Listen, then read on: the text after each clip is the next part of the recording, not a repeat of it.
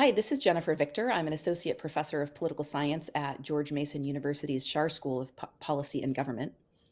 I'm Shana Gadarian. I'm professor of political science at the Maxwell School of Citizenship and Public Affairs at Syracuse University. And the two of us um, have been going back and forth thinking about uh, COVID, as as everyone does these days. Um, Shane and I had a, an exchange on Twitter a couple of weeks ago, in which we were um, thinking about how couple of years ago, political scientists were saying, "Oh, well, what's what America needs to get over its polarization problem is some big crisis, like an alien invasion or a pandemic, where everybody's equally affected, and it would." It would transcend politics in a way that would um, probably help our politics. And it turns out we were wrong about that because here we are in a pandemic that's gotten heightened polarized um, and uh, certainly has not been the big crisis that that allows us to transcend politics.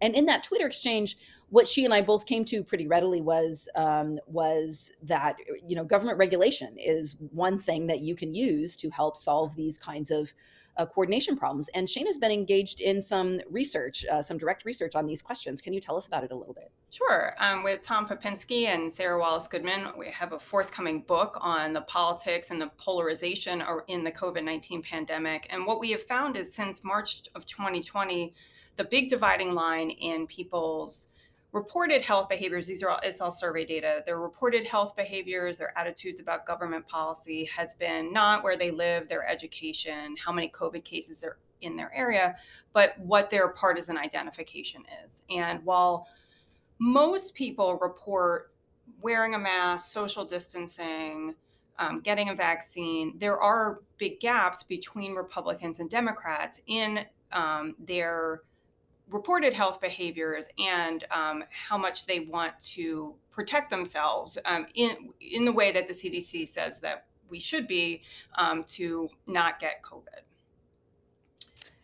So, what is your what is the research that you've done suggest about regulation? Because my one of my really simplistic ways of thinking about this is to go back to political science literature. Like on the one hand, when you've got a big collective action dilemma, you can go to Mancur Olson, who says we need institutions to solve collective action problems that could look like government or regulation or rules um, that that force us through some coercion, positive or negative, um, to get our acts all together.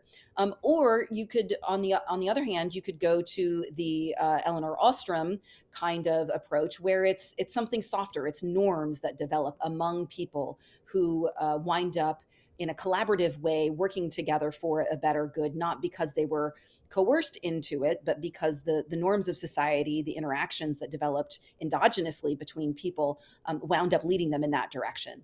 Um, so thinking about whether we need rules or or, or norms of behavior um, how, do, how does that uh, that dichotomy play into the, to your understanding of, of where we are now and and where we're going? Sure, I think this is great. So the the first thing I'll say is Uh, we have to hold two pieces together at the same time, which is that most people are reporting that they're doing these health behaviors that they're supposed to be doing, right? I'm going to put supposed to in, in quotes from the CDC.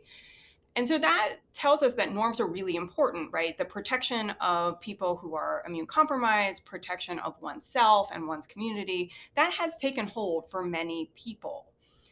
But it is also the case that this identity of partisanship, this social identity, lines up with all of these other identities that people hold dear, and they're much less likely to change that partisan identity than change the behaviors and policy attitudes they have that go with that identity. So if you want to be consistent with being a Republican and your Republican president and your Republican governor are saying you don't have to wear a mask, in fact, the mask might not be good for you. How do you how do you kind of uh, balance that, well, you might decide to buck that identity that you had, but you might act in ways that are consistent with that and consistent with all of the people around you who share all of those identities. And so that's the place where regulation becomes more important. For people who might want to be vaccinated, might want to wear a mask, but they are in a place where many of the people around them tell them not to worry about COVID.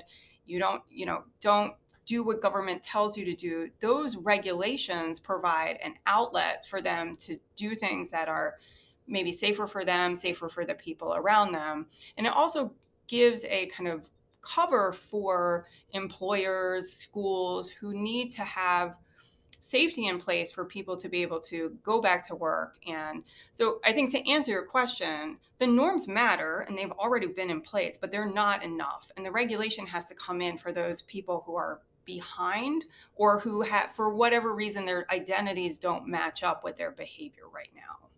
Yeah, it kind of seems like during 2020, the first phase of the pandemic with the Alpha variant, norms got us a pretty long way. Like lots of people were masking and staying home and, you know, co- it, complained about it, but um, we, we did fairly well through through that part of the pandemic and coordinating behavior.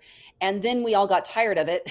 and then Delta came along um, and the norms weren't working anymore and everybody wanted to go back to school. And so it seems like maybe we can claim that Joe Biden read that Twitter exchange of ours from a couple weeks ago where we were both like, well, we now are at the point we need the formal institutions, we need the regulations to get us out of this. And so I think that's how we got to where we are with in the US now.